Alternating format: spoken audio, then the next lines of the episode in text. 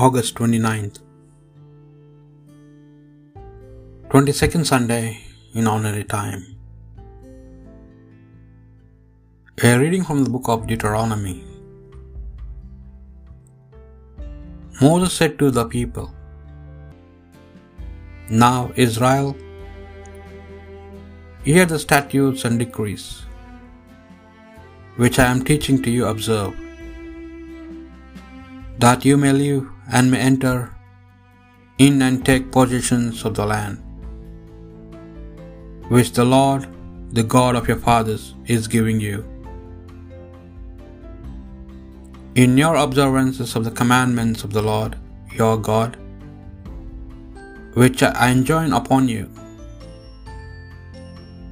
you shall not add to what I command you, nor subtract from it. Observe them carefully, for thus will you give evidence of your wisdom and intelligence to the nations. You will hear of all these statutes and say, This great nation is truly a wise and intelligent people. For what great nation is there that has got so close to it as the Lord our God is to us? Whenever we call upon Him, or what great nation has statutes and decrees that are as just as this whole law which I am setting before you today? The word of the Lord. The one who does justice will live in the presence of the Lord. Whoever walks blamelessly and does justice, who thinks the truth in his heart, and slanders not with his tongue, who harms not his fellow man, nor takes up a reproach against his neighbor, by whom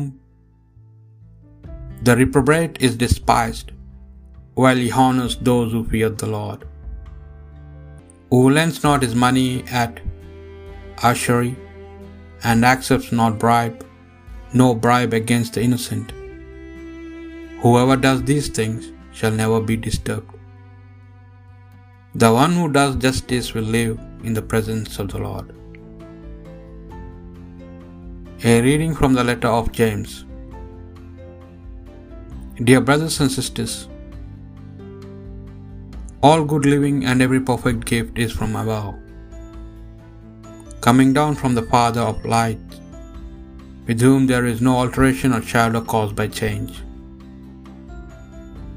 He will to give us birth by the word of truth, that we may be a kind of first fruits of his creation creatures. Humbly welcome the word that has been planted in you, and is able to save your soul.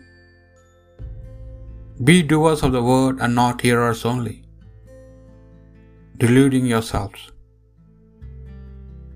Religion that is pure and undefiled before God and the Father is this to care for orphans and widows in their affliction, and to keep oneself unstained by the world.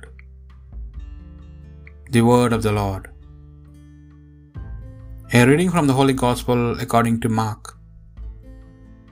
When the Pharisees with some scribes who had come from Jerusalem gathered round Jesus,